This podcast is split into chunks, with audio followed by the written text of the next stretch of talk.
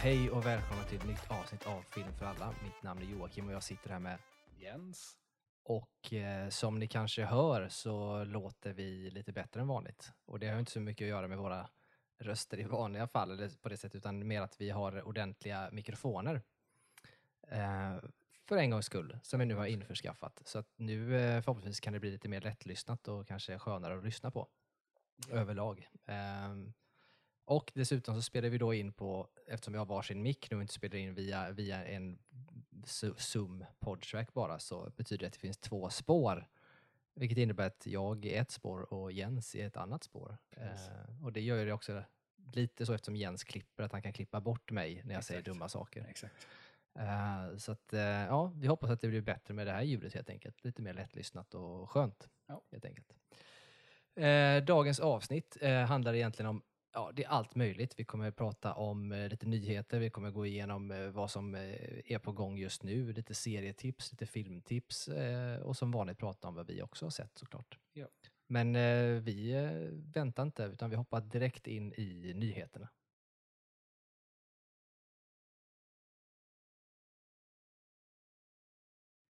Ja, och nyheterna som kommer, eh, som kommer nu i dagarna här kan man säga när vi spelar in, som är kanske den största eh, nyheten och hemskaste nyheten, det är ju då att eh, Danny Masterson har blivit eh, dömd till 30 års fängelse för, eh, ja, för våldtäkt på två kvinnor. Ehm, och detta skedde ju då eh, i samband med att Danny Masterson var med i scientologikyrkan, så det har varit ganska mycket kring detta. Mm. Ehm, han greps ju i juni 2020 och det här utspelar sig, det här hände ju 2002, någonting, 2003, 2002. Mm. Så det är rätt länge sedan. Ehm, och han har hela tiden hävdat då att han var, eh, har varit oskyldig så, men nu eh, har han då dömts för de här våldtäkterna till 30 års fängelse. 30 år. Hur många eh, offer var det? Ja, det är två. Två. Det är två som man pratar om. Eh, och, och det är under en period då, om man tittar här, så är det mellan 2001 och 2003. Eh, han åtalades ju för tre våldtäkter, men det var två som han dömdes för nu då. Okej. Eh, och man kan ju tycka vad man. Jag tycker att det är hemskt överhuvudtaget, både för offren såklart, och scientologikyrkan är ju vidrig. Ja. Ehm, och sådär. Samtidigt så kan jag också känna lite grann med, eller känna med, men jag menar, det har gått 20 år. Jag vet ju inte om han heller har uppfattat det som våldtäkt. Han hävdar ju sin oskyldighet och sådär. Så att, men 30 år, är hårt.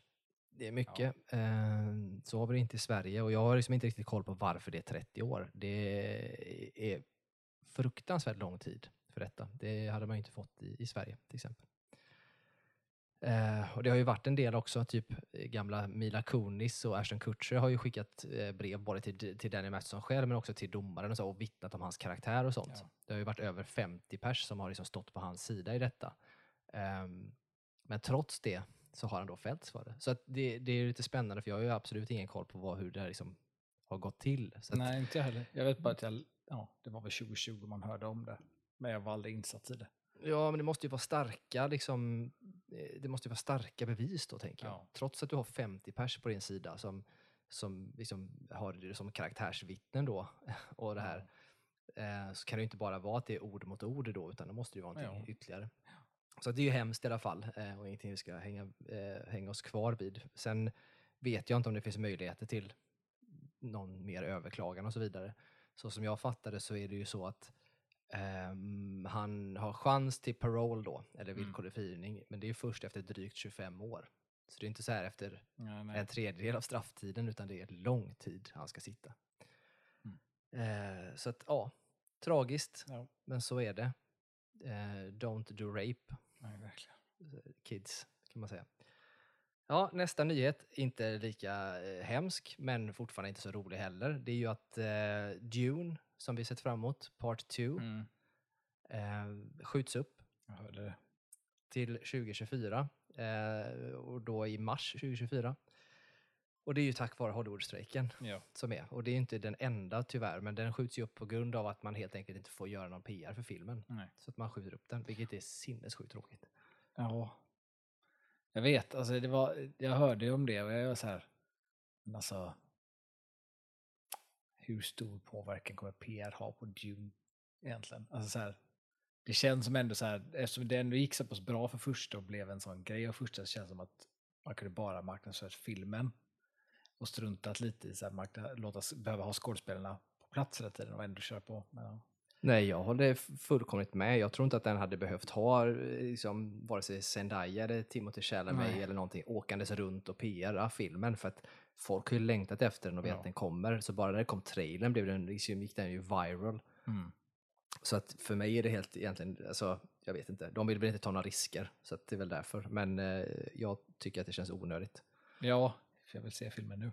Ja, det är sjukt tråkigt man sett fram emot den. Det är en av kanske, alltså det är flera filmer man sett fram emot. Det har varit bra filmår, så det har varit flera, men det är kanske en av, ja, topp fyra, vänta, topp tre, topp fyra filmer som jag sett fram emot mest i år.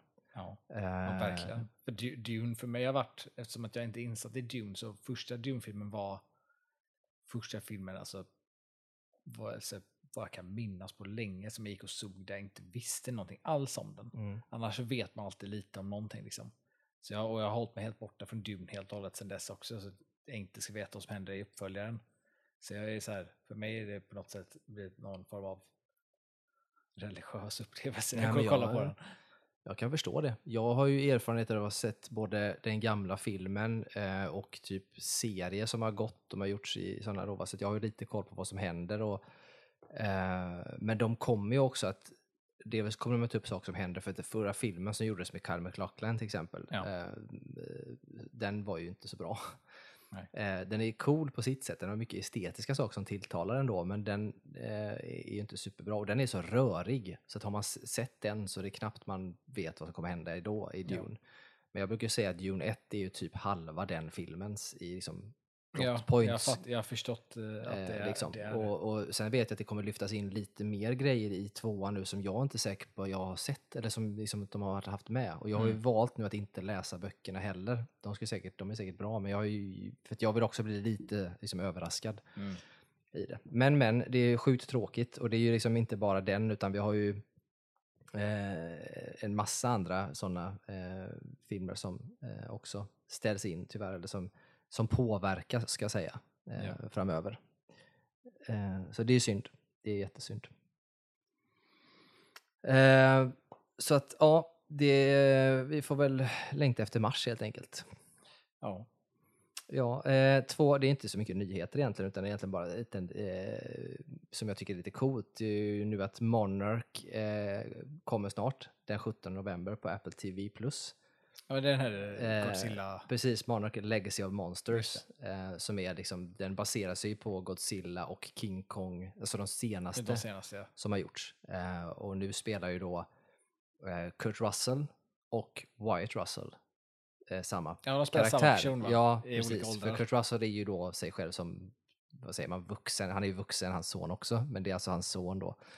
Ehm, så att han spelar ju, alltså Kurt Russell är sig själv, men sen så har man ju då flashbacks på något jäkla vänster. Mm. Och då fattar jag det som att det är han, White Russell, eller vad han nu heter, som är hans son då, som spelar honom som yngre. Ja, man såg ju, jag såg ju någon trailer för det där man såg eh, John Goodman också. Och han var ju Mm, med i eh, Precis, från Skull Kong, Island ja där. precis, Skull, Skull Island, ja. Eh, så att det är väl en koppling därifrån då. Och det är väl då han är ung, antagligen. Mm, ja, men det är så jag tänker också. Och där vet man att John Goodman var ju ingen god karaktär. Nej. och ska man tolka det på någonting i så här, vad man ser där så är det att de har fått tag på fel material från vad som hände på Skull Island och så har de liksom byggt upp någon verksamhet efter det då på något sätt. Men vi får se. Jag, jag tycker ändå att det kan vara värt att ha koll på den. Den kommer 17 november i alla fall. Ja. Så den kan man hålla utkik efter. Eh, en annan sak som man kan nämna, den kommer inte komma förrän 2024, oklart vilket datum. Jag tror att det kan vara i början, men det är ju eh, Fallout-serien. Mm. Fallout är ju ett tv-spel eh, från början som utspelar sig i en postapokalyptisk värld. Blivit hur stor som helst, gjort, eh, gjorts av, ja det började med Fallout 1 och 2 som jag tror är så Obsidian som gör det, sen är det Bethesda som tar över Mm. och gör Fallout 3, eh, 4 och eh, Fallout 76 som det heter också. Då. Eh, och nu senast släppte Bethesda sitt stora Starfield science fiction-epos som jag själv spelar just nu som är väldigt bra. Men den Fallout-serien som ska vara, den är ju väldigt mycket baserad på, jag fattar det som att det är mycket inspiration från Fallout överlag, men det är mycket Fallout 3 man känner igen och sådär. Um, och man har bara sett lite små liksom, eh, snuttar och sånt. Jag vet att när de hade stora Gamescom-mässan nere i Tyskland nu tror jag det var, eh, eller om det var till och med var innan det, så hade de att eh, man fick gå in, ja men det var nog på Gamescom i Tyskland för typ två veckor sedan. Där de hade så här väl inbjudna då som fick gå in och titta på typ 30 sekunders trailer typ Mhm. på den och sa att det var skitbra gjort. Men det är en live action-serie. En live action-serie regisserad av ingen mindre än Jonathan Nolan Jaså? som står bakom som både Okej. manus och eh, regi på den. Och det är alltså Christopher Nolans Ja. bror för er som inte vet det. Eh, och Jag är lite kluven till hans regiförmåga. Ja, och det var precis det jag tänkte säga. För att man vet ju, alltså Chris Nolan, duktig regissör och alltihop det här. Eh, Jonathan Nolan har ju också gjort saker, men det är ingenting som man har... Han var involverad, främst vet jag, jag tror han regisserade i alla fall några avsnitt av eh, Westworld. precis. Ehm, och den serien, jag, jag har ju bara sett säsong ett och så lite av två. Vilket säger en del kanske. Men jag tyckte att den var väldigt så här upp och ner. Mm. Han har ju också skrivit... Intressant, eh, jätteintressanta koncept. Nej, han har också skrivit manus på Westworld en del. Ja. Och jag tror att han och det är någon till som skrivit manus på Westworld. Jag tror att de gör manuset i den här också. Så det är liksom det teamet och det funkar säkert bra. Men, men han har ju lite att leva upp till så att säga. Jag tycker inte att hans, alltså han har inte kanske gjort något avtryck som re, regi, regissör än. Samtidigt så vet jag inte om man gör det i, en, i serieform heller på det här sättet. Utan Nej. man kanske behöver göra någonting annat. Hur som helst så är det någonting att se fram emot. Kommer på Amazon Prime. Det är ju de som satsar på alla de här sakerna som du vet så här. Eh. Ja, men det känns som de är mycket, och Apple TV också, de är Monarch. Det Ja. känns verkligen som att de två har försökt pushas ut lite nu. Ja, men lite Man så hör är det ju. som flest projekt därifrån tycker jag. Ja, men det är mycket det och mycket eh, ska säga, klassiska vet, science fiction eller fantasy och sådana typer av Ja. saker som känns mer som att man gör och jag tänker mig alltid, just när det kommer till Amazon Prime i alla fall, så tänker jag alltid att det är Jeff Bezos själv för att han är en sån jävla übernörd. Ja, att han säger det här vill jag se. Att han typ så, ja, men jag Ja. vet ju exempel på det, eh, till exempel som jag känner att det här kan ju inte vara så många tittare att det egentligen går hem. Men de väljer ändå fortsätta göra det. Och det tänker jag måste ju vara för han säger det bara. Eh, och om det är så så får han gärna fortsätta göra det, Ja. för det är sånt jag vill Han se. har Så att- mycket pengar så att det är bara Så det gör fortsätta. ingenting. Kör på. Ja, nej, men så att eh, det var väl egentligen nyheterna, eh, typ kan man säga. Nu var det liksom två serietips på vägen i nyheterna och det eh, kommer vi osökt in på nu, för nu ska vi gå igenom lite eh, film och lite serietips som kommer eh, Mm. framöver. Och det är mest för att vi ska ja, vara beredda. Vi går in i höst nu. Vi går in, det märks ju också på många ställen nu, tänker jag mig, folk som tittar mycket på film och serier, att man ser att nu kommer liksom hösttablån eh, Mm. igång som man brukar kalla det. Nu alla serier börjar rulla igång och sådär. Så att det kommer en del. Jag tänker att vi ska ägna en kort stund åt att prata lite film först och då framförallt prata om skräckfilm. För det kommer en del skräckfilmer nu i höst som eh, eh för de som gillar skräckfilm. Och vi har ju pratat om skräckfilm förut. Eh, och vad, vad jag ser så finns det ändå en viss tendens bland de här skräckfilmerna som tangerar det som jag vet att du och jag tycker om. Det som är kanske lite mer ändå att man inte får se hela tiden. Eh, lite mer suspens, men återigen, vi får se. Den, den första vi ska ta upp är ju The Nun 2. Egentligen. Jag har ju själv inte, och det ska jag säga att jag har inte sett alla de här. Eh, egentligen så. Och jag har inte sett första The Nun heller. Jag tror jag har sett första The Nun, men jag tycker alla, ja, det är så många skräckfilmer som flyter ihop i en och samma film för mig så att jag är osäker. Jag Ja, tror, men jag, The tror jag har sett den. The Nun är väl en spin-off typ på Conjuring, är inte det? Jag tror det. Ja, jag tror också att det är så. Ehm, och jo, men så är det, för det tillhör då, den introduceras ju första gången i Conjuring 2. Är det. Och blev ju, alltså den här nunnan då, Mm. som är. Eh, och sen kom The Nun 2018 eh, och drog in massa pengar.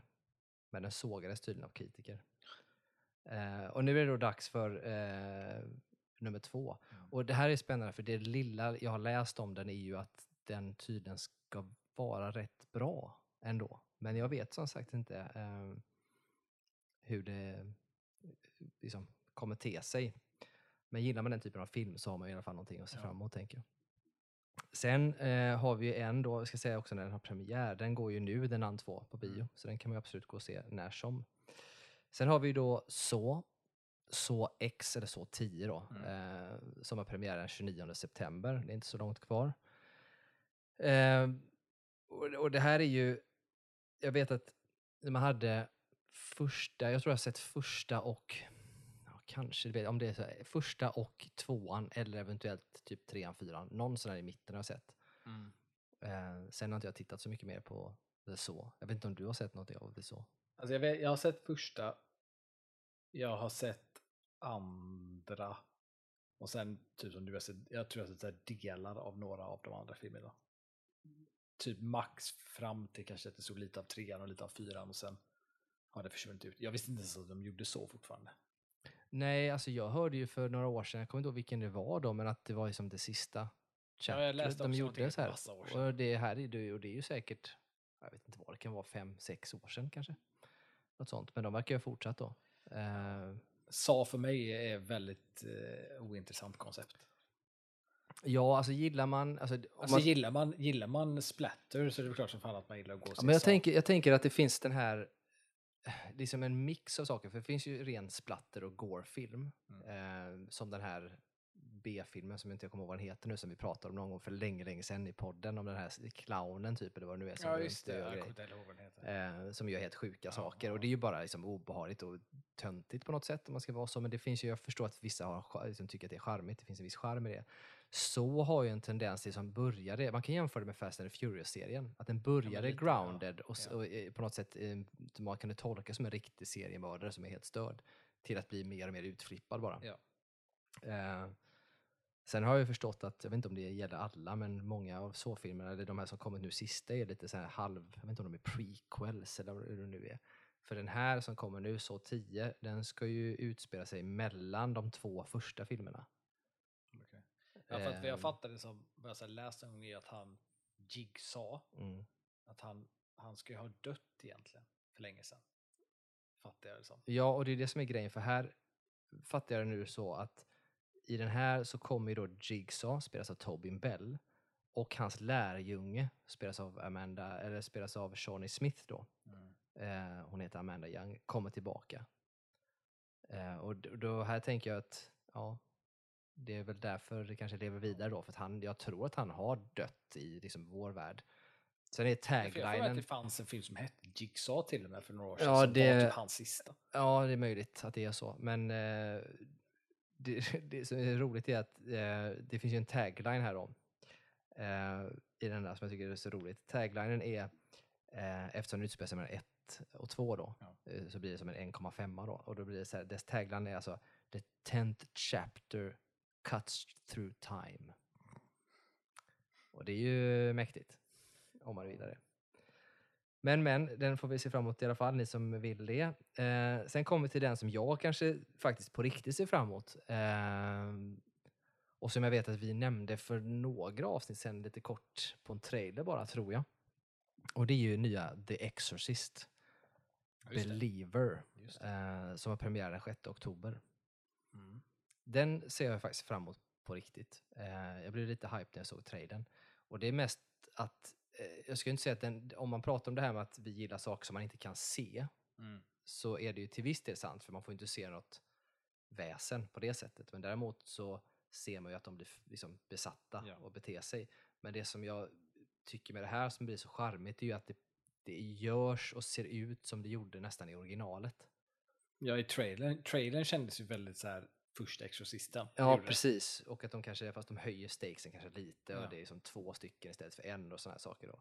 Men det fick mig lite mer hype på den och tänkte att den kan bli rätt cool. Så att den tänker, när den då har premiär den 6 oktober, lagom till att det börjar närma sig, det är verkligen höst och det börjar närma sig halloween och sådär, så är det liksom, jag brukar alltid tycka att det är lite mysigt att sitta sätta på en, en skräck eller gå och se Ja. någonting sådär. Så att eh, den ser jag, eh, den ser jag fram emot. Mest, ska jag säga, av de här. Ja, ja, ja, om den bara, eller om den håller känslan av Exorcisten så som trailern ungefär gjorde, så känns det som att den eh, kan åtminstone liksom vara sevärd och underhållande i alla fall. Mm, ja, men det tror jag absolut att den kan vara. Till skillnad från kanske de andra då. eh, sen har vi ju eh, två filmer till. Vi kan börja med Five Nights at Freddy's. Jag vet inte om du har hört talas om det innan? Alltså jag vet ju om spelet Ja, och jag precis. vet ju om att de ska ha gjort film på det. Mm. Nej, Jag fattar ju- fortfarande, jag såg någon trailer i och för sig för en vecka sedan. Jag vet fortfarande inte riktigt vad Alltså vad det ska handla om egentligen. Nej, alltså det är ju... För hela spelet är ju bara jump scares. Ja, alltså det är ju, det, det är ju de här på... eh, Som är, det, alltså, Arcade. Typ. Ja, det är på en arcade eller så här, som har maskotar, som, Mm. dockor som då kommer till liv helt enkelt. Och det, det tangerar ju lite grann den här Nicolas Cage-filmen. som är lite mer eh, humoristisk i och för sig, men där han eh, också fastnar i ett sånt varuhus över natten och ska sköta om. Och där är det också eh, varelser som lever, stora ma- maskotar. Jag tänkte Men direkt... Nicolas Cage? Ja, Jag vet inte ens vad det är för film. Eh, jag kommer inte ihåg vad den heter nu, men den är, det är ju typ en så här klassisk sån här B-film här som Nicolas Cage Ja, gör. okej. Men jag kommer ihåg när jag hörde talas om Nicolas Cage tänkte jag direkt på just Five Nights at Freddy's. Att så här, det känns ju som den. Mm. Eh, med lite twist och sådär då. Men, den, men nu gör de här på riktigt då. Och, och där har vi ju eh, ja, huvudrollen är ju då framförallt ska man säga av Josh Hutcherson. Som mest känd från The Hunger Nej. Games. Jaha, är han med i Fred? Ja. Jaha. Ehm, så att han, han är ju väl någon typ av huvudroll då. Ehm, ja, så man får ju se. För Det är spelet ett är rätt bra namn att få med. Alltså jag tycker han är ju duktig. Ja, ja. Jag tycker han är också bra på att välja projekt. Så det är ju intressant. Ja, vi får väl se. Sen har vi då en till, det är Matthew Lillard som är känd från Scream. Jag har inte riktigt koll på vem det är faktiskt. Nej. Ehm, men Josh vet man ju. Men vi får se. Ja, vi får se. Det är dessutom då Emma Tammy som tidigare gjort eh, filmen The Wind som står för regin. Så att det kan ju vara ett intressant perspektiv kanske. Eh, ja, så den får man helt enkelt se hur den Ja. blir. Jag, eh, spelet i sig är ju verkligen en, alltså det är jump scares. Och det, man sitter Ja. och tittar på en skärm och ska liksom tajma saker. Ja, det, så här, och det, det blir spännande att se hur de lyckas lösa det. Eh, jag vet att många som gillar skräckspel eller sådana typer av spel tycker ändå att Fantasy Freddy's är ganska bra. Liksom, för att man sitter ju och är skitskraj när man, när man håller på med det. Ja, det, det hade ju en period det var super, super populärt. Då det gjorde så jävla många YouTube-videos med det där. Med folk som sitter och, och skiter ner sig. Och Jag vet, jag satt och kollade så mycket på sånt själv och då, då var det framförallt spel som eh, typ Amnesia, eh, The Dark Descent och sådana saker som är gjorts av svenska spelutvecklare ska man säga, men det, det är ju vidrigt, alltså fruktansvärt vidrigt. Ehm, det undviker jag. Jag satt och spelade med en kompis och det var fruktansvärt. Mhm. Kan säga. Eh, sista filmen av skräckisarna då som man kan prata om är ju en svensk produktion. Eh, Karusell. Och eh, det är egentligen den enda som inte är baserad på, alltså det här är ett original. Det är som inte baserat på en tidigare eller en bok eller någonting, utan det här är ett Men- original. Kanske är inte det... Är det, den som gjorde över YouTuben? Ja, precis. Vad han nu heter. Ja, Jockiboi hette han, men han heter ju väl Just Joakim det. Lundell Just numera. det, just det. Eh, då. Och eh, det är ju den här då, Karusell, den premierar 20 oktober. Jag ska säga att Final Fantasy Freddy så premierar den 27 oktober. Eh, men Karusell är ju helt enkelt, de har ju gjort den här Cancelled och de har gjort Feed. Och Feed Mm. vann ju publikens pris tror jag på senaste Guldbaggen. Just det. Just det. Sådär, där den stod mot UFO Sverige som jag hade hoppats skulle vinna. Men den här gången så kommer det en skräckfilm som utspelar sig i en öde nöjespark. Liseberg. Ja visst har de spelat in på Liseberg? Jajamän. Eh, och då är det ju som sagt eh, ja, det som är Ja, det som är premissen helt enkelt, att de är här. Och det är lite coolt ändå, vi som ändå är från Göteborg, att det är Göteborg. Så just av den, just bara av det skälet kan jag faktiskt tänka mig att se den. Bara för att jag hade vill se, liksom, det blir som att man ser sitt hem. Typ, Men vet du, vet du om, eh, om det är meningen att det ska vara Liseberg?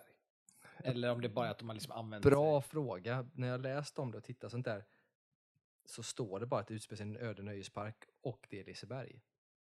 Men jag vet inte om i ju- filmen... Det här borde de ju egentligen så här, de borde ju använt det här extremt väl egentligen. För Liseberg har alltid sin så här halloween-grej i oktober, november under hösten. Att de skrämmer ju folk på, Liseberg. Ja, precis. Så de Men borde det, ju verkligen ha kört, kört på med det egentligen och typ använt sig av det. Och liksom gjort, filmen borde ju handlat om det. Ja, och det kanske den gör. Kanske det gör. Det vet jag inte. För att i, eh, om man går in och läser på eh, Moviesign, Mm. eh, bra sidan på nätet, så står det bland annat så här om filmen så står det så här, har du besökt parken under halloween vet du att kalla kår kan uppstå. Och det kapitaliserar man på här i Men den här filmen. Så det låter ju Ja. som att de ändå ska vara på Liseberg. De, Ja. kanske, de vet ju mer än vad vi gör, så Ja. att det ska vara så då. Ehm, Och, Ja, kan det, ja, eh, det kan ju vara kul att se, se den då bara för att man vill ha lite så här känna igen. Jo, men här står det till och med, ser jag, i, om man läser vidare på en text här. Eh, Ett gäng vänner får gå på en exklusiv smygpremiär utav Halloween på Liseberg. Ja, okej. Ja, ja. Och parkvärden Fiona, deras före detta vän såklart, får ta hand om dem. Natten fyller snabbt med onbråd död när det visar sig att de inte är ensamma i parken. Ja. Då är det ändå Liseberg. Och det tycker jag ändå kan bli lite coolt. När, kommer den, när kommer den här ut? Den kommer den 20 oktober. Ja, det passar ju väl in med när de har sin halloween-grej tror jag på Liseberg. Ja, det bör ju vara mm, perfekt för dem in där. Så att eh, den, eh, ja, den de kommer man borde ju ju se. köra visning av den här filmen på Liseberg. Ja, det kanske de ska. Det vet jag inte. Men det känns ju inte som att det är helt otänkbart. Nej. Och nu kommer vi in på en annan nyhet ju- som är så här, för att Liseberg har ju nu öppnat nattklubb. Eh, Ja. för massa på den här sidan. Om man har varit på Liseberg någon gång så finns det ju den här sidan som är där det finns restauranger och jag tror att det är piratskepp. Och den, Ja. Där är det någon typ av nattklubbsaktivitet på efter 22, eller vad det nu är. Ja. Ja. Det är ingen aning om. Och det vet jag, typ läste någon recension om det idag som gav ja, lite halvbra recensioner. Men det var för att det var så jävla mycket folk. Jag tänker mig att om det kanske lugnar sig med det så kanske det är trevligt. Eh, och så. Och sen vet jag inte om man finns möjlighet att åka någonting samtidigt. Det hade ju varit eh, spännande. Men eh, det jag tänker mig att om den finns och man ska köra, för det hade man ju kunnat göra en grej av då. Mm. Totalt sett. Och kan ha temat på halloween. Folk, alltså vissa går omkring i så här Gastenkläderna och skrämmer folk. Och Ja. man visar den här filmen och så vidare. Så att, ja, vi får väl se helt enkelt. Eh, andra intressanta filmer som är på gång då, vi släpper skräcken lite grann. Eh, vill bara nämna lite snabbt, det är ju Priscilla. Som är Sofia Coppolas nya film. Just det.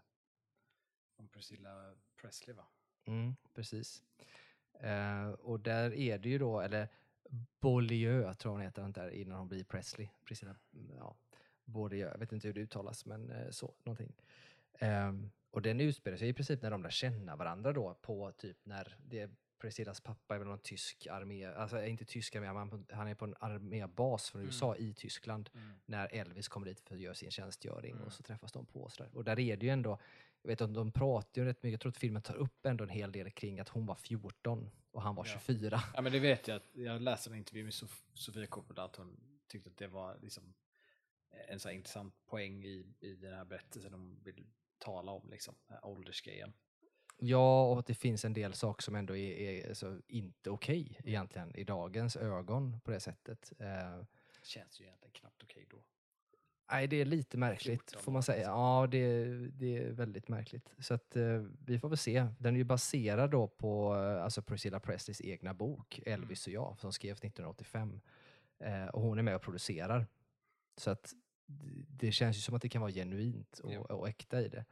Eh, och så har man också Eller sett... tvärtom. Ja, eller Om- tvärtom. Om hon är med i det är det. tillrättalagt som fan istället, så att man vet ju inte. Men jag vet också att, eh, för Sofia Coppola är duktig. Ja. Alltså, eh, Lost in translation Ja. är väl Sofia Coppola och det är ju en superbra film. Jag vet att eh, hennes far, eh, Francis Ford, hade ju varit inne och eh, ja, skrivit ett inlägg på Instagram tror jag, någonting, om just hur stolt han var över Mm. sin dotter och den här då. Så att ja, vi får väl se. Jag som sagt tycker att den, ja, den är nog obehaglig på många sätt men den kan nog kanske vara värd att se ändå. Ja. Tänker jag. Eh, nästa eh, saker som vi ska komma in på, vi har lite Eh, vi har egentligen fyra kan man säga, kanske typ serietips eller som man kan hålla koll på eh, som kommer snart. Den första är ju, som, som finns redan nu, är The Dresser. The Eh, Dresser. The Dresser, ja, jag blev också förvånad att man liksom inte hört talas om det, men det är ju ett kostymdrama kan man säga. Mm. Med Anthony Hopkins och Ian McKellen. Och bara det får en att bli så här: what? Ja, Det är jag har asmäktigt. inte hört talas om alls. Nej, för det, vad jag förstår det som så är det ju då, eh, det utspelar sig i Storbritannien under 1940, det vill säga under andra världskriget, fast det handlar inte så mycket om världskriget egentligen. Ehm, och den utspelar sig då om en klassisk shakespeariansk skådespelare och hans kostymör på teatern. Är Anthony kostymören eller Ian kostymören? Ian är, är kostymören, Ja, okej. eh, tror jag ska säga det, men jag tror att det är så. Ian är, är kostymören och eh, Anthony Hopkins är den här eh, dramatiska skådespelaren. Då. Känns, känns eh, stereotypiskt kastat. Ja, just det. Ja, lite så kanske. Den är ju baserad på en pjäs från 1980 Eh, sådär. Och den är ju regisserad av Richard Eyre som har jobbat inom teatervärlden och på operascenen och sådär. Den har ju fått sjukt bra kritik. Eh, och, Svå- svårt att inte få det. nej, och det är ju inte heller en sån där, för de säger också att det kanske inte är en liksom, film som rent visuellt sticker ut på något sätt, men just hur starka och underhållande deras rollprestationer är, gör det värt det på något sätt. Men det här var en film alltså? Nej, det här är en serie. Det är en serie? Det är en serie. Och den eh, går nu? Som går nu, och det kan jag tipsa om, den går nu, så man kan bara direkt in och titta på HBO Max, som det heter, så eh, finns den där. Och jag såg den bara, alltså jag har inte sett det själv, men jag såg bara att den låg på HBO bara typ igår. Och blev så här, coolt. Så att, eh, den har fått Ja, jättebra kritik. Jag, blir, jag vill se bara för att, av, eh, att jag vet att det är Anthony och Ian. Man ser för lite med Ian tycker jag. Ja, alltså, båda, alltså han, Anthony gör ju rätt mycket Han gör ju så mycket teater. Och sånt. Ja, det är ju det. Det är lite som att eh, han är ju också så jävla gammal om man ska vara sån, så det är ju inte Ja. alla chanser man har Nej, kvar att exakt. se honom. Eh, jag, jag blev jättesugen på att se den, så att jag är, jag är sugen. Ehm, så den är ett tips, den kan man se nu. Sen har vi ju snart, saker som eh, snart kommer. Vi har en då som vi har pratat om innan, bara snabbt kan nämna, som vi kan se fram emot och det är ju The Continental, alltså den Mm. här som kommer, serien som utspelar sig då eh, i John Wick-universumet. Eh, där man då följer eh, Winston Som ung. som ung innan han tar över The Continental, då hotellet där lönnmördarna är. Det är Mel Gibson som spelar pappa till honom? Ja, och någon typ av antagonist Ja. verkar det som. Eh, och den kommer ju då den 22 september, så att det är Det är snart, snart, ja. på Prime Video. Snart. Eh, ett tips till är en som kommer den 10 november och det är David Finchers nya samarbete med Netflix, eh, The Killer. Ja just det, jag såg trailer på den. Ja, Fan, jag tyckte det var en bra trailer. det är en bra trailer och den, den lovar Älskade mycket. hela den eh, repetitionen av hans eh, mot, mot, motto, eller vad man säger hela tiden. Ja, precis. Som, som skiftar lite, man märker liksom att det blir svårare att hålla sig vid. Ja, den var nice. Den längtade precis. jag till, den vill jag se. Jag tyckte Och- han hade ju en annan Netflix-film, den, vad hette den nu? The, M någonting. Den här eh, var ju baserad på gamla Hollywood. fan hette den? Uh, Mank. För några år sedan. Just det, Den kom ut mitt under med, pandemin, typ. just det, med Gary Oldman. Ja, med. Och Ja. Den, var ju, den tyckte jag var svinbra. Jag tyckte det var... Man, det verkar som Netflix lät honom göra det han ville göra. Mm. Så det tar det ju gott för den här filmen. Ja, jag hoppas det. det är återigen, jag blir ju alltid lite sådär, även om jag tycker att de har höjt sig lite grann nu, vi kommer kanske återvända till det, men det finns alltid en viss risk med Netflix-serier. Eh, att eh, alltså när de är inne och lägger i sig för mycket antagligen, eller att de har en alldeles för tydlig bild av vad de själva vill få fram, alternativt att det är deras egna manusförfattare som skriver manuset till någonting de har. Så det Ja, något sånt där. ja. Ehm, men The Killer i alla fall, det är ju eh, handlar helt enkelt om en yrkesmördare spelad av Michael Fassbender då, som är nära att begå ett ödesdigert misstag och ger sig sedan ut på en världsomspännande jakt där han kämpar både mot sig själv och de som har anlitat honom. Och det är asmäktigt. Men det, det är en film va? Det är en film. Ja. Det här är en film. Det är inte en serie, utan det här förstår jag ska vara en film. Nej, bra. Film. Eh, ja, det här hade nog passat. Jag tror att den passar bättre Det som film. passar. Eh, för att då, då kan den hålla tempot. Ja. Eh, sådär, så att det inte blir för utdraget. Eh, så det är ett tips. Hålla utkik efter den 10 november. Kommer den då på Netflix. Sista som jag bara vill ta, och det här är för min egen skull egentligen säger det, och det är bara för att jag tittar, jag älskar ju Wheel of Time-serien, böckerna, Eh, på svenska Sagan om drakens återkomst. Men nu finns ju Wheel of Time säsong 2 streamad på Amazon Prime. Det har tror kommit fyra kanske avsnitt. Ja, jag så vet att det kommit ut. Jag har inte sett säsong ett. Jag började fundera på om jag skulle se säsong ett. Just för att säsong två hade kommit ut. Så Mm. jag vill se om jag gör det. Ja, Jag har Men ju... jag, jag, jag så- tänkte på översättningen av den titeln. Den heter Mm. Wheel, Wheel of Time på engelska. Så är den Sagan drakens återkomst på Mm. svenska. Är, är det typ en spoiler i den svenska titeln? Mm, nej, nej det är det inte. För man får reda på redan i första, både första kapitlet i Ah, boken och första eh, typ minuterna så det, i, hand, se- i det handlar serien. inte om drakens återkomst? Jo, det handlar om det. Det gör det. Det handlar om det, för det är precis det allt det är. Wheel of Time är ju egentligen det som alltså, världen tror på. Att tiden går runt och runt. Okej, okej, alltså det ut- utspelar sig typ igen och det blir samma Ja. repetition och så vill man typ bryta det lite grann och sådär. Eh, men en re- mer rätt titel på det igen skulle vara Sagan om drakens återkomst. För The Dragon Reborn är ju då en profetia, att det ska komma en Dragon Reborn. Okej, okej. Ja, Eh, och en dragon är inte en drake-drake, utan en dragon, dra- draken i det här fallet är en person. ja, okej. Jag fattar.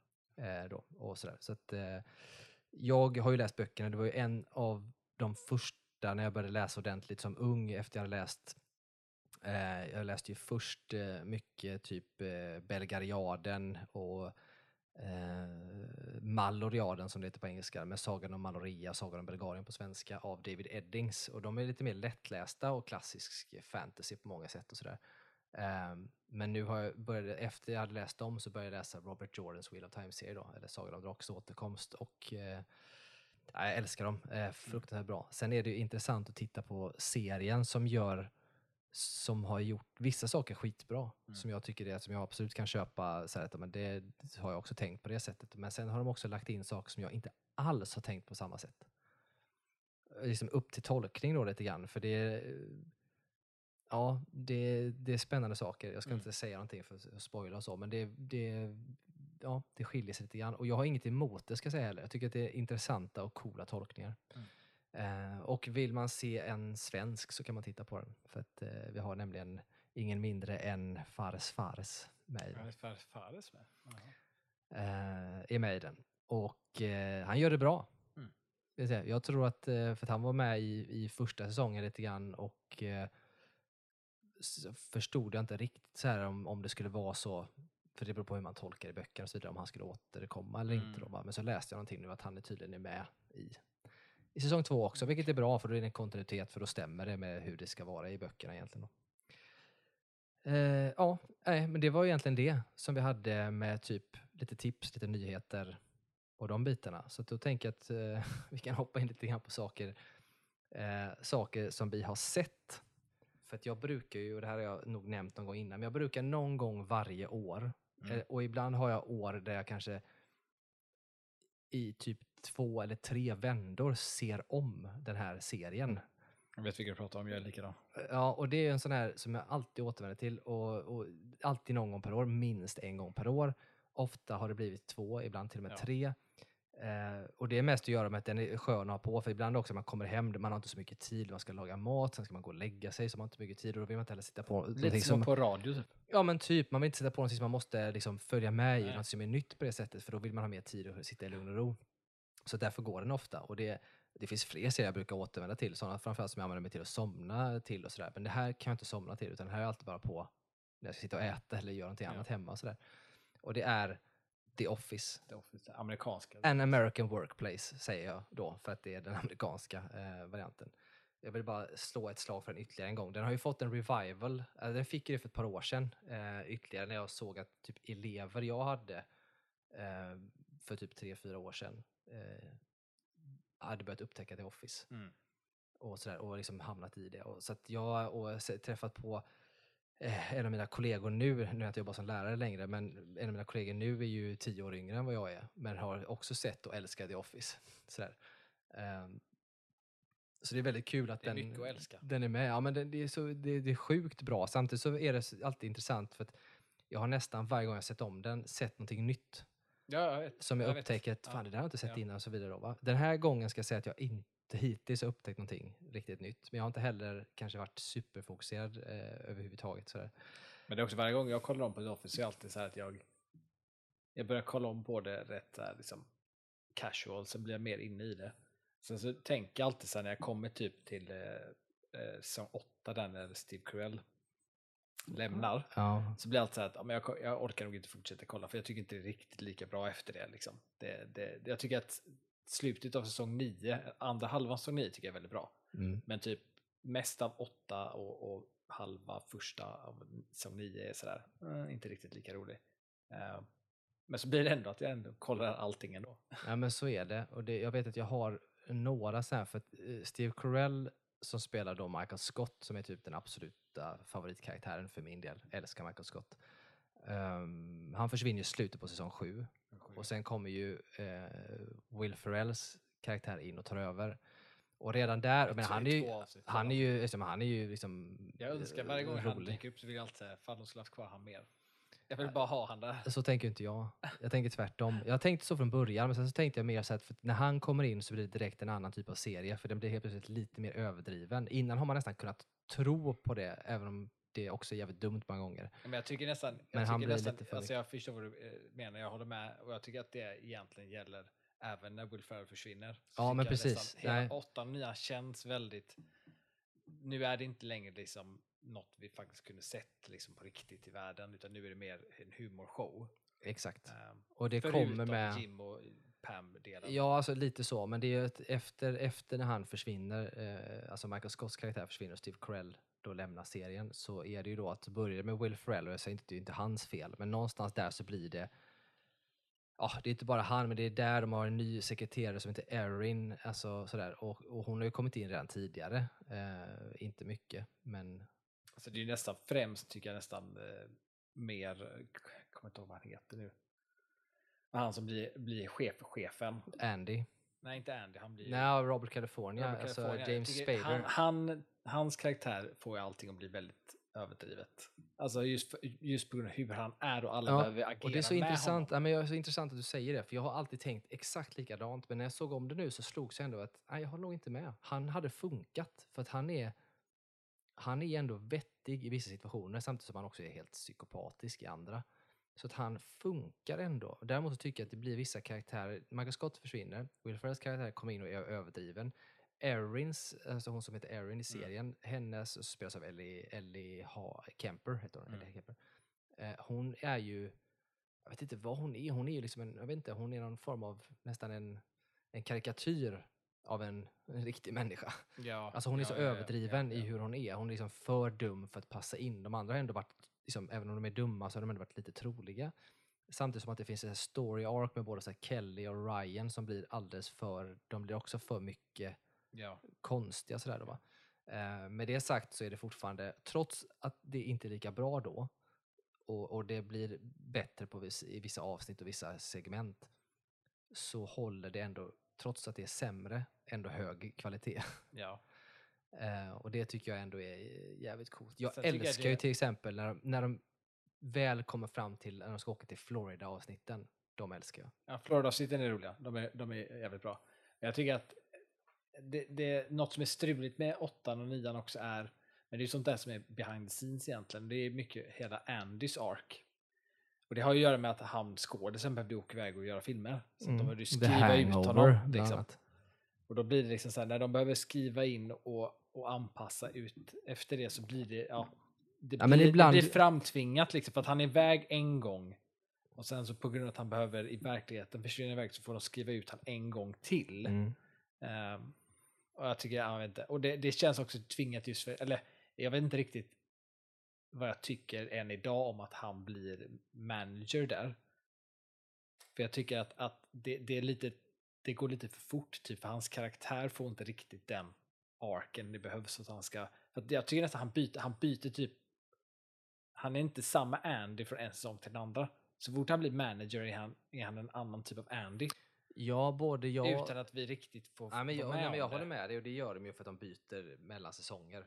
När man då kommer tillbaka där helt Ja. plötsligt så är det liksom... Och att han har blivit mer populär skådespelare. Ja, så är det ju, men, men man, de kommer tillbaka efter en sommar och så har de så här recap på vad som har hänt. Ja, ah, we got a new manager, för de har letat efter en ny manager. Och så har de ju då tagit en som har en, en liksom riktig så här bachelor från ett bra universitet Mm. och så vidare. Och så är det då Andy Bernard. Men det finns ändå för att han, jag håller med om att han inte är riktigt samma, men det ändras ju från den han är när man först träffar honom i säsong tre. Och han åker på anger management Ja. och kommer tillbaka så blir han också ganska mycket förändrad. På, fast på, på, man köper det. Där köper det för Liksom. att det finns en anledning till Ja, att och han är inte jätte, han är ju fortfarande den han är fast det är liksom vissa saker som har ändrats. Och så, så, men så är han ju alltid den han är. Så att, och sen när han väl får gå in och ta så mycket plats från säsong åtta och framåt Mm. då kan man säga så eh, ja, så blir det lite Han är lite mindre, han- han, från säsong 8 så är han mindre Andy Office och så är han mer så som den, jag kommer inte ihåg vad han heter, skådisen, men eh, så som han brukar spela i filmer. Alltså så som han är. Han är mer si, sitt riktiga jag typ än Andy. Och det, det för mig blir alltid så här, i vissa, i vissa avsnitt tycker jag det funkar jättebra, i vissa blir det så här lite, ja jag vet inte. Mm. Ja, men jag håller med dig och det där är ju svårt när man eh, tittar man på originalcasten. Nu ska vi inte nödas ner för länge i The Office, men tittar man på original, jag kan prata hur länge som helst Ja, men- tittar man på originalcasten så är de castade, visst de heter till och med samma namn som de heter vissa av dem. Många av dem. Ja men typ Phyllis liksom. Och sådär. Phyllis Stanley va? Eh, Angela också. Angela heter det, Stanley är jag osäker på. Eh, jo men det kan vara så. Eh, så det, det Kevin finns vet jag ju, inte. Nej, han heter inte samma tror jag. Så Meredith tror jag heter Meredith, jag är inte säker. Ja, hur som helst, de heter massa olika. Och de hade ju också med sig in att ah, de spelar ju, alltså det spelar ju, men de spelar inte mycket. De var ganska lågmälda på något sätt. Sen så blir det så här, när säsong tre kommer igång så är väl Andy egentligen den första som kommer in och har en, liksom, han har fått en roll. En inte roll, efter, ja, inte Ja. ut efter vem han är som de andra. Exakt. För Jim, alltså som är då, eh, eh, eh, vad heter han, John Krasinski Mm. eh, till exempel och även Pam och sådär. De har ju blivit castade för att de är de de är i princip. Eh, även om det var en ganska lång castingprocess också. Men de är ju för att det tangerar dem som personligheter. Men, Ja. men Andy Bernard känns som den första som kommer in som faktiskt spelar en roll. Och att han, han, man märker att han är ju väldigt castad bara för att vara en antagonist först för Jim. Och sen så märker man att man ska man flyttar med honom och har kvar honom antagligen för att det har funkat ke- kemimässigt mellan skådespelarna. mm, mm. Men han känns ju i början som en sån här roll som kommer försvinna. Men förmodligen för att skådisen är bra och de har en bra kemi så stannar han kvar. Liksom. Ja, nej men precis. Eh, men han, han är ju ändå där att han, han spelar en roll på mycket annat sätt. Och sen så blir det ju bara, ju längre det går i serien så blir ju han ju mer sig själv. Han blir mer bekväm som skådespelare och folk blir Ja, bekväma med honom. ja. Och då blir det så att han blir mer sig själv än rollen. Mm. Och, så där. och jag kan tycka också att det är lite långt hopp däremellan. Men jag kan ändå köpa att det är han på något sätt ändå. Eh, och så. Sen finns det de avsnitten, jag brukar ha en sån här nolltolerans mot jag ska aldrig, jag hoppar aldrig över avsnitt på The Office eh, när jag ser det. Jag ska se det från början till slut. Nu har jag faktiskt sådana avsnitt ibland som jag känner att nej, jag hoppar till nästa istället. Vad är det för avsnitt? Ja, men det är många av avsnitten som, som är just från säsong åtta av dem som jag inte tycker är så jäkla, liksom, de, jag blir inte så involverad i dem. De är bara liksom, tråkiga eller jobbiga på något sätt. Ehm, typ avsnittet när de ska åka till eh, det här slagfältet. Det är inte Gettysburg Det, men något sånt där. det, det är ett riktigt trögt avsnitt. Ja, det, det är Ja, det är fruktansvärt det. tråkigt. Och Ja. det, och det liksom har ju inte med att göra med någon karaktär i sig, men det, är ett svagt Ja, avsnitt. och det, är sånt, det tittar jag inte ens på. Det kan jag faktiskt tänka hoppa över. Och det finns ett, nå- några till sådana under de här säsongerna som jag kan bara, nej men de kan jag göra så med. Eh, men, men, Ja, det var bara... inte Office. Nej, vi ska prata om annat. Men The Office i alla fall vill jag bara nämna att nu var jag inne på den. Och jag är faktiskt inne just nu på sista säsongen. Eh, Jag såg klart säsongen för typ två veckor sedan tror jag. Ja, eh, jag är inne på sista säsongen nu och jag får se hur jag ska göra sen. För det är så tacksamt att sätta på. Jag Så vet. det, jag, jag känner att även om det blir slut sen så jag vet inte om jag är redo att släppa det. Nej, Man jag brukar, man brukar alltid känna när man är redo. Ja. Så det kan hända att jag börjar liksom kolla om det igen fast kanske börja på säsong tre eller fyra Mm. någonting. Ehm, men om ska vi prata någonting eh, nytt då som vi har sett så kan vi ju prata en, en serie som går på Netflix. Eh, och det är One Piece. One Piece ja. One Piece som är då baserad på eh, mangan och animen Men, ja. som har eh, gjorts helt enkelt. Den har ju släppts nu i fullo. Jag har sett den, du har Jag sett, den. den. Eh, och det, då följer man ju helt enkelt eh, Mon- Luffy. Monkey D. Monkey. D. Luffy som är då en aspirerande pirat i en fantasyvärld som man liksom aldrig har sett innan kan man säga. Så, så att, eh, ja, vad tyckte du? Hur mycket, vi kan börja så här, hur mycket har du liksom läst eller sett innan av det? Eh, animen har jag inte sett någonting av enskilda klipp här. och var så här. Mangan eh, läste jag, jag vet inte hur många så här, samlingsvolymer, vad kan det ha varit? Kanske tre, fyra samlingsvolymer när jag var yngre. Men det är ju typ när jag var, kan det vara runt typ 14 år, någonting sånt där, läste jag det. Så det är ju, jag har ju inte någon koll på One Piece egentligen. Och sen är det ju en sån manga och anime som pågått så länge att det är svårt att, att ta sig in i det igen. Vilket för mig var rätt skönt och tacksamt när jag visste att de skulle göra den här Netflix-serien. För det var så här kul att se en eh, adaption av en manga slash anime där jag inte har så bra koll, men det är, ändå, det är ändå någonting jag minns av det så att jag kan ändå ha något att jämföra med för att veta hur, hur liksom väl man gjort det eller inte. Eh, och jag tycker att, eh, eller jag var glatt överraskad av eh, One Piece-serien faktiskt. Jag tycker att den, den höll en väldigt bra balans av liksom, vad ska man säga, det traditionella så här, asiatiska anime-viben eh, och eh, en västerländskhet i det. Um, det var mycket sådana, för jag vet i många sådana typ som om man, om man tittar på Ghost in the Shell-filmen till exempel, så var det många gånger jag, jag ser att de liksom har gjort, eh, alltså de gör typ ett shot bara för att det shotet är känt typ. Och då kan jag tycka att när man tittar på det så tas man lite ur det. Eh, men det jag tyckte One Piece gjorde så bra är att det var mängder av sådana här shots som jag kände igen från mangan som var så paneler jag kom faktiskt ihåg. Vilket jag var förvånad över att jag kom ihåg. Men att det var ingen sak av det, utan det var bara ett shot av alla shot. Utan det, det bara råkade vara det shotet nu och så klipper man vidare. Det var ingen sak av det. Och det tyckte jag var nice för att det liksom blir en hommage. Men vi gör ingen, vi stannar inte vid det, utan det är så den här serien är. Och den kändes väldigt på något sätt, jag har sett även nu under dagarna, för det kommer ut så mycket flödet eftersom man har sett tittat på den. Eh, så här, att folk lägger upp paneler vid vissa shots och sånt och man ser att det känns planerat att försöka hålla en form av stil som eh, författaren, eller skaparen, eh, har velat göra när han målar liksom, de här panelerna. Att de har mm. försökt hålla sig till det. Så jag tyckte att det, det var bra balans i det. Mm. Jämfört med ja, i stort sett all, alla andra typer av adaptioner som gjorts av manga anime mm. hittills. Jag, vet, jag håller med dig. Jag har ju som sagt inte läst. Alltså jag började titta på, för att i, man ska veta att animen är ju, ja, det är ju över tusen avsnitt. Alltså det är ju... Och pågående. Ja, och fortfarande går. Alltså det är jätte, jättemycket. Och jag var så här efter jag hade sett över många år sedan, eh, hade sett klart Naruto och sådär, så hade jag letat efter någonting och så fick jag tips om, om One Piece och så tittade jag på de första två avsnitten. Och de är så länge sedan som de mm. gjordes, så att, och, och, jag hade lite svårt att ha dem fortfarande idag när det är lite, det ser, ser gammalt ut. Mm. Eh, sådär. Så jag hade egentligen velat liksom hoppa in senare där det ser bättre ut. och sådär. Eh, så där tappade jag lite grann att jag inte kunde se det. Däremot efter serien nu så blev jag sugen på att se det ändå. För ja, att, eh, jag, jag, har sett, jag har fått upp massor där klipp och, och grejer liksom, om världen av One Piece ja. på Youtube. Och jag har kollat lite på dem bara för att så här, se, så här, ah, okej okay, det är det som händer, och det, är det liksom. Så. Men det är det jag tycker de ändå gör bra i, i den här Netflix-versionen, att att de på något sätt gräver inte ner sig för mycket i låren. Um, det liksom bara är som det är. Och det tycker jag funkar bra.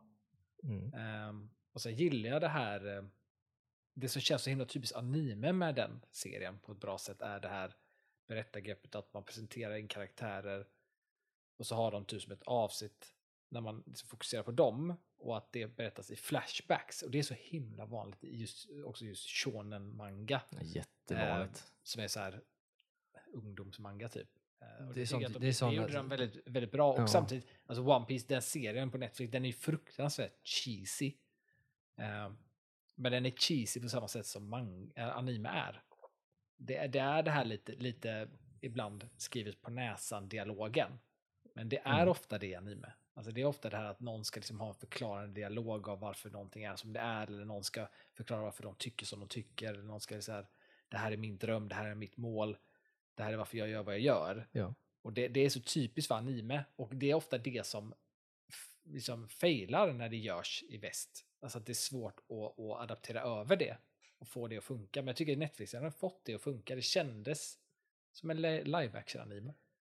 Ja, nej men precis så är det. Och jag har ju läst, alltså, många skrev ju nu efter den har kommit att the curse is broken det här med att just adaptera typ anime till ja. live action. För det har ju hänt innan, man har sett, sett de har gjort det, typ Attack on Titan eh, liksom, och, eh, bland annat. Och man har sett de gjorde, eh, vad heter den, som Full Metal Alchemist. Och, alltså, mm. Man har gjort mm. mängder av sådana här olika som, och som inte har varit bra. Eh, och nu precis som man har gjort den här då så tycker jag ju bara det att jag blir sugen på att se animen. Mm. Och, och, jag tycker också när jag ser det lilla jag sett, och jag har också sett massa sådana här, jag tror att jag vill upp en på vår Instagram, när man ser en sån parallell fight ja. eh, mellan Zoro och han eh, Dracul eller vad han nu heter. Ja, eh, när de slåss. Och den är ju ja, i princip shot för shot. Mm. Men, och, och så jävla välgjort. Men man, som du sa, man gör ingen grej av det. Nej.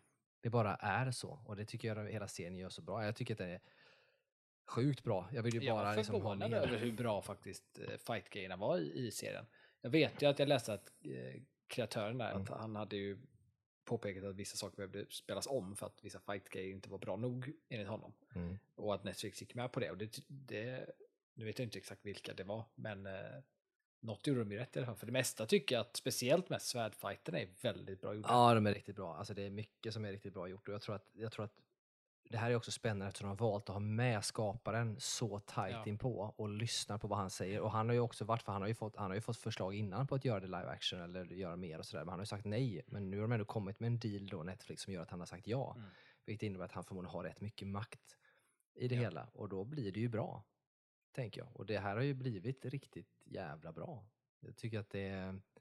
Jag vill ju bara ha mer. Alltså, För det. den svåraste karaktären i, skulle jag säga är nog alltid i, shonen manga så här, att adaptera. De svåraste karaktärerna att få på, på film så att säga eh, i västerländskt liksom, sätt att, att göra saker på. Det är ju ofta huvudkaraktärerna i dem. För de är så himla övergoda. Eh, och det är ju Monkey D. Luffy. Han är ju liksom the ultimate good guy liksom. Mm. Och det, det är ofta det är svårt att när man, när man är så liksom snäll och bra så är det svårt att liksom så här man tar dem för givet. Det är så här, okej, vi vet vad han kommer alltid vara på den sidan, vi kommer aldrig bry oss. Så det är svårt att och kanske alltid ha struggles för dem egentligen. Um, men jag tycker att de, de hanterar det bra, alltså i den. Han, han, han är en good guy. Och det, de balanserar ut det rätt väl. Och det bästa de gör är egentligen att de ger alltså bra skäl nog till varför de här andra eh, i slutändan är med honom. Mm. Eh, för det, det är något som egentligen är ofta det svåra det här, att varför skulle de här, varför skulle de vara med honom egentligen? Liksom? Men eh, jag tycker de gör det bra. Eh, jag, tyckte, jag blev ändå rätt så här, känslosam när jag såg just det här Zorro-arken, när han faktiskt säger till Monkey att liksom så här, nu är jag med dig 100% liksom. Mm. Där. Det tyckte jag var bra. Ja, men jag tycker att allt de har gjort med dem för att, för att få oss att förstå varför de är med honom Mm. tycker jag har funkat jättebra. Eh, överhuvudtaget. Och verkligen cementeras i liksom sista avsnittet. Så här. tycker också en av mina favoritgrejer i den är också den här eh, hela avsnittet men också relationen mellan eh, bort vad han heter nu, med han som eh, lagar mat Mm. och hans eh, chef slash hans styvfarsa slash fadersgestalt. Ja, Hela den- Sef eller vad han Ja, heter. Sef, ja, hela den, eh, det tyckte jag var svinbra. Jag tyckte det var nice. För det, var snyggt uppbyggt i hela avsnittet kring liksom hur det var frustration mellan dem, man visste inte riktigt varför och sen får man reda på allt bakom med hur eh, liksom, de överlevde någonting och att, hur mycket de bryr sig om och att, att Sefs anledning till att han försöker pusha ifrån dem är bara för att han, han kan göra mer, han kan vara bättre än att bara vara där, så stick härifrån liksom. Ja, nej, men jag tycker det Jag var, tyckte det var riktigt bra. Jag tycker det var jättebra. Det som jag satt och funderade på när man såg, eftersom inte jag sett så mycket innan och sådär, så satt jag och tänkte lite grann på, för de plockar ihop då, du har ju då Monkey D. Luffy, och sen har du ju då hon, det är tjejen, och så är Nami. det Nami, och så är det kocken, och så är det då den här eh, eh, slingshot-killen. Stopp. Usopp, ja. Eh, delvis så måste man säga att alla de här är så jävla välkastade, så det är helt, helt galet välkastade. Jättebra. Det, och det är liksom inte någon som är dåligt castad. Alla är sjukt bra castade. Men sen så är det också den här biten, de ändå hade satt alla på plats och så kom den här, den här kocksnubben in då. Mm. Den här som också följer med dem sen. Som jag blev, som jag tänkte bara, hur fan kommer han gå ihop med Zorro? För det är liksom två coola, snygga killar Mm. som kan slåss. På Båda två. De är liksom sida. Ja, samma, liksom, egentligen, det brukar finnas en sån. Alla andra Ja. har sina tydliga roller och de har ju typ samma typ av roll. Och så tänkte jag, hur ska det gå? Men deras dynamik är också så jävla bra. De gör, den ju, de gör det riktigt bra. Ja. Och det är ju liksom från animen och det som kommer såklart. Men det har han gjort skickligt och skaparen till det. Jag tycker de fick in det bra. Det känns inte alls som att de är samma eller någonting. Utan det bara känns som att de passar väldigt bra. De blir verkligen en bra dynamisk duo när de är bara de två. Jag är djupt imponerad över hur väl de har fått till den här serien ska jag säga. Så jag vill ju bara ha mer. Ja. Ge mig mer. Ge mig tusen avsnitt live action av eh, One Piece. Ja, faktiskt. Eh, så är det. Den är snygg tycker jag också. Generellt sett. Den känns inte som andra. Risken med sådana här serier man gör dem och man vet att det är mycket green screen och sådana saker. Det Mm. känns litet. Det har man ju sett när de har gjort eh, de här Star Wars-serierna typ och sådär. Mm. Man känner det ibland. Eh, när de använder sig av the volume och sånt där. Men Mm. här känns det faktiskt inte så. Jag tyckte flera gånger att när kommer jag känna att det här är bara litet? Men det gjorde jag inte. Det känns som att det faktiskt är stort och att det är en, är en värld på riktigt på något sätt. Ja. Så Något att, de eh, också gjorde bra, För det är några karaktärer som jag inte kommer ihåg alls, typ han, eh, han som är den här sonen till eh, en eh, general, vad det är på en ö, där han som Ja, ja, ja. han blonda det. som får håret ja. avkapat där. Han kommer jag typ inte ihåg. Jag kommer ihåg en, så här, en vag bild av honom, jag kommer inte ihåg honom som karaktär. Men han var ändå så här i slutet av säsongen så var jag ändå så här, jag gillar honom. Ja, det är så jävla sjukt att man, Man, gör verkligen det. tycker att han är så jobbig först. Ja, men det är så sjukt att man gör det. Han är också så välkastad. Ja. För han ser så jävla överklass Ja. och du vet, bortskämd ut så att det finns inte på kartan. Framförallt när han får det i håret sen. Då. Ja. Och så tänker man att man kommer ju aldrig gilla, alltså han är ju så vidrig som man aldrig kommer tycka om. Men ändå Ja. slutar man med att fan det är en bra Men det är också så, det är liksom. så jävla också typiskt anime-ark. Alltså det här Mm. att vet, någon går från att vara en hemsk douche till att bara jag är på the good guys sida. Och eh, det, Ja, det, ja, det är det de gör, det, det, adaptionen har gjort det snyggt. Ja, jag tycker att han har gjort eh, typ allt rätt. Jag tycker att den är, den är riktigt, riktigt jäkla bra. Mm. Ska jag säga. Ja, vi får väl eh, hoppas att det kommer mer helt enkelt. Vad, eh, om vi ska sätta en rating på, nu är det en serie så vi tar serien som helhet och inte bara liksom ett avsnitt i sig, för avsnitt kan ju vara olika bra, men om du skulle sätta en rating på, på serien? Alltså utifrån så underhållningsvärde och liksom bara hur imponerad det var av det så skulle jag nog sätta åtta på hela. Mm. Mm. Ja, Jag är ju lite grann så att jag blev så fruktansvärt så här blown away av den. Och jag var så här att det här kan ju vara en av de bästa, alltså det är ju den absolut bästa adaptionen som har gjorts av en anime. Ja. Eh, och det är liksom en bra story. Sen är det så här, frågan är liksom hur, hur välgjord den är i övrigt. Den är ju välgjord så, men om man ska titta på någon typ av helhet och, och sådär så kanske den inte når till fulla 10, men jag vill nog fan ändå ge den en 9 alltså.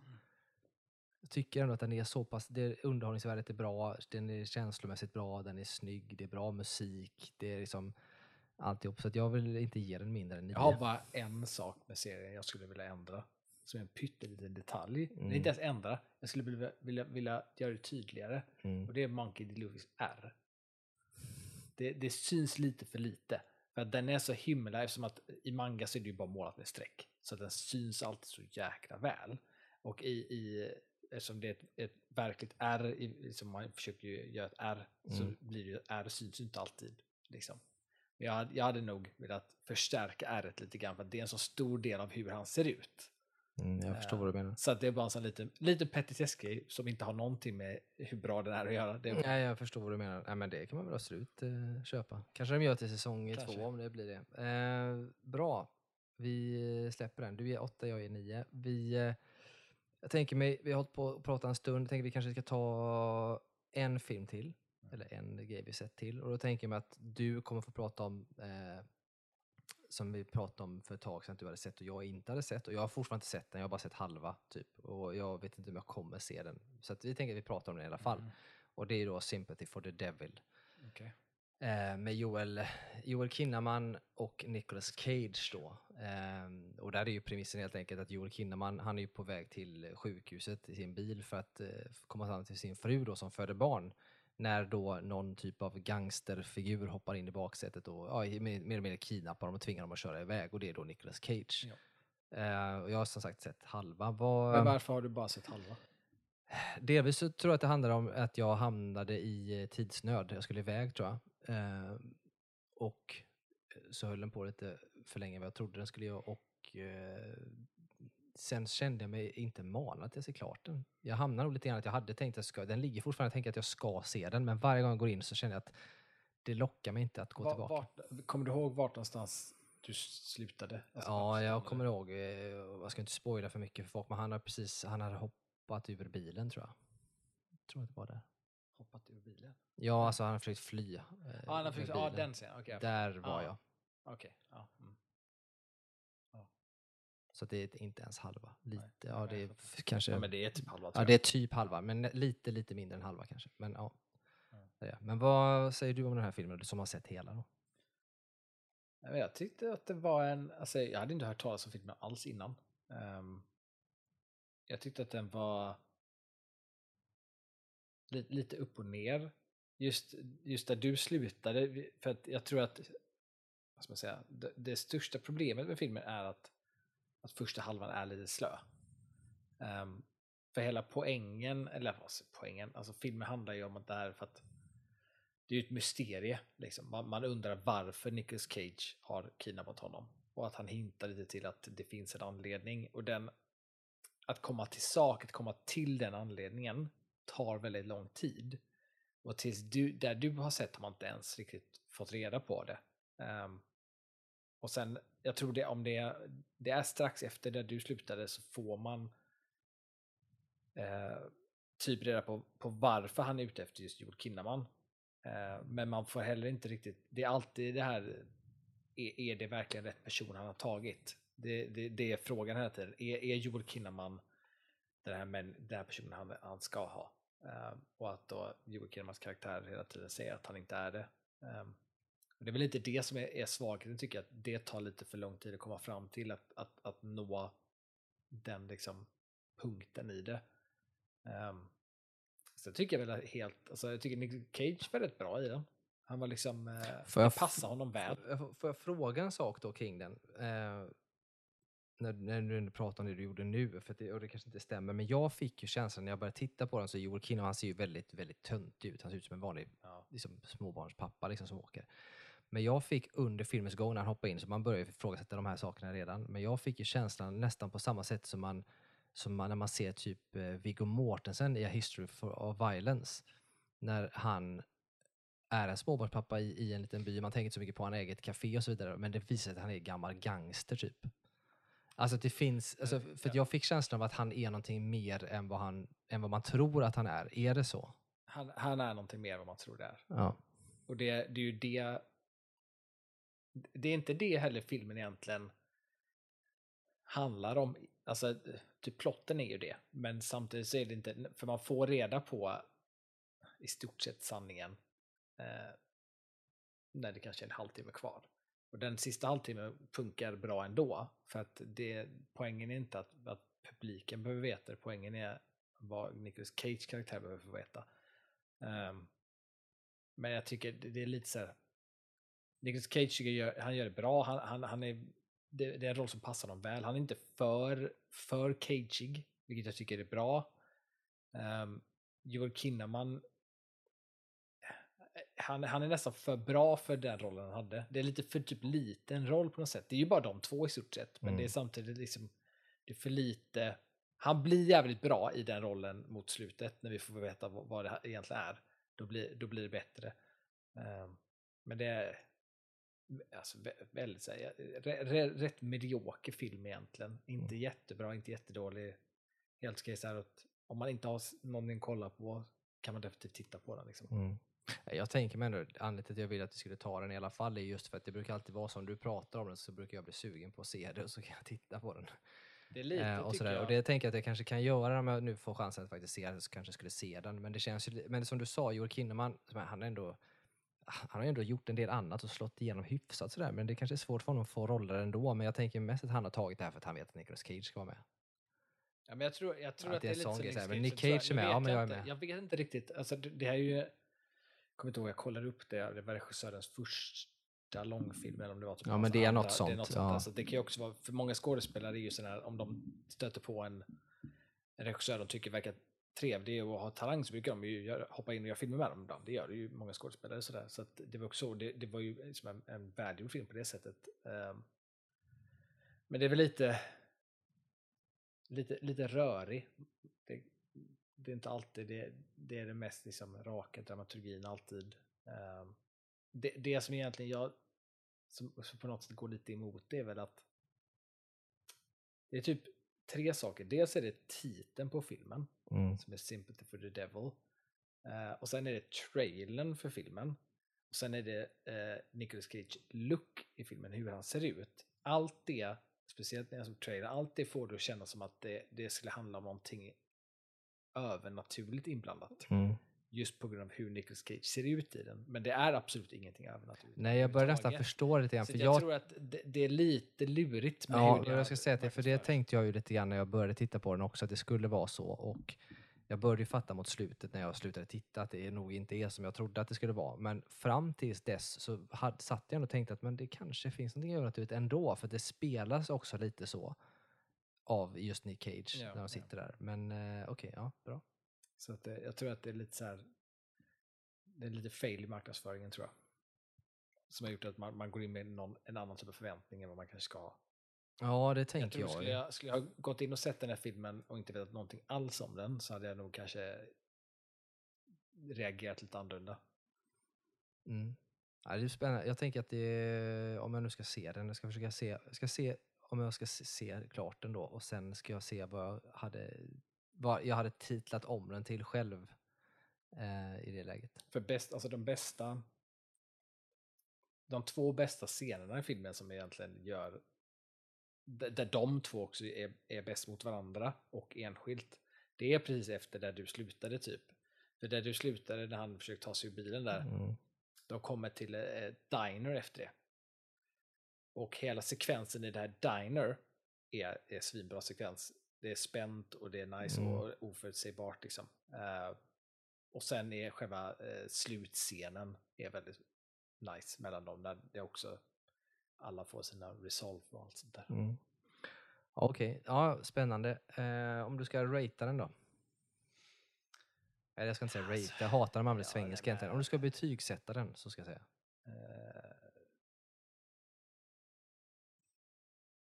Typ en eh, stark femma, svag sexa. Jag kan inte riktigt bestämma mig kanske. Det, Och det är som vanligt med dig, antingen blir det halvår av saker eller så ja, blir men det är lite så här, det, det är lite så, jag tycker ändå att den, den är- det, det är ju en liksom välgjord film.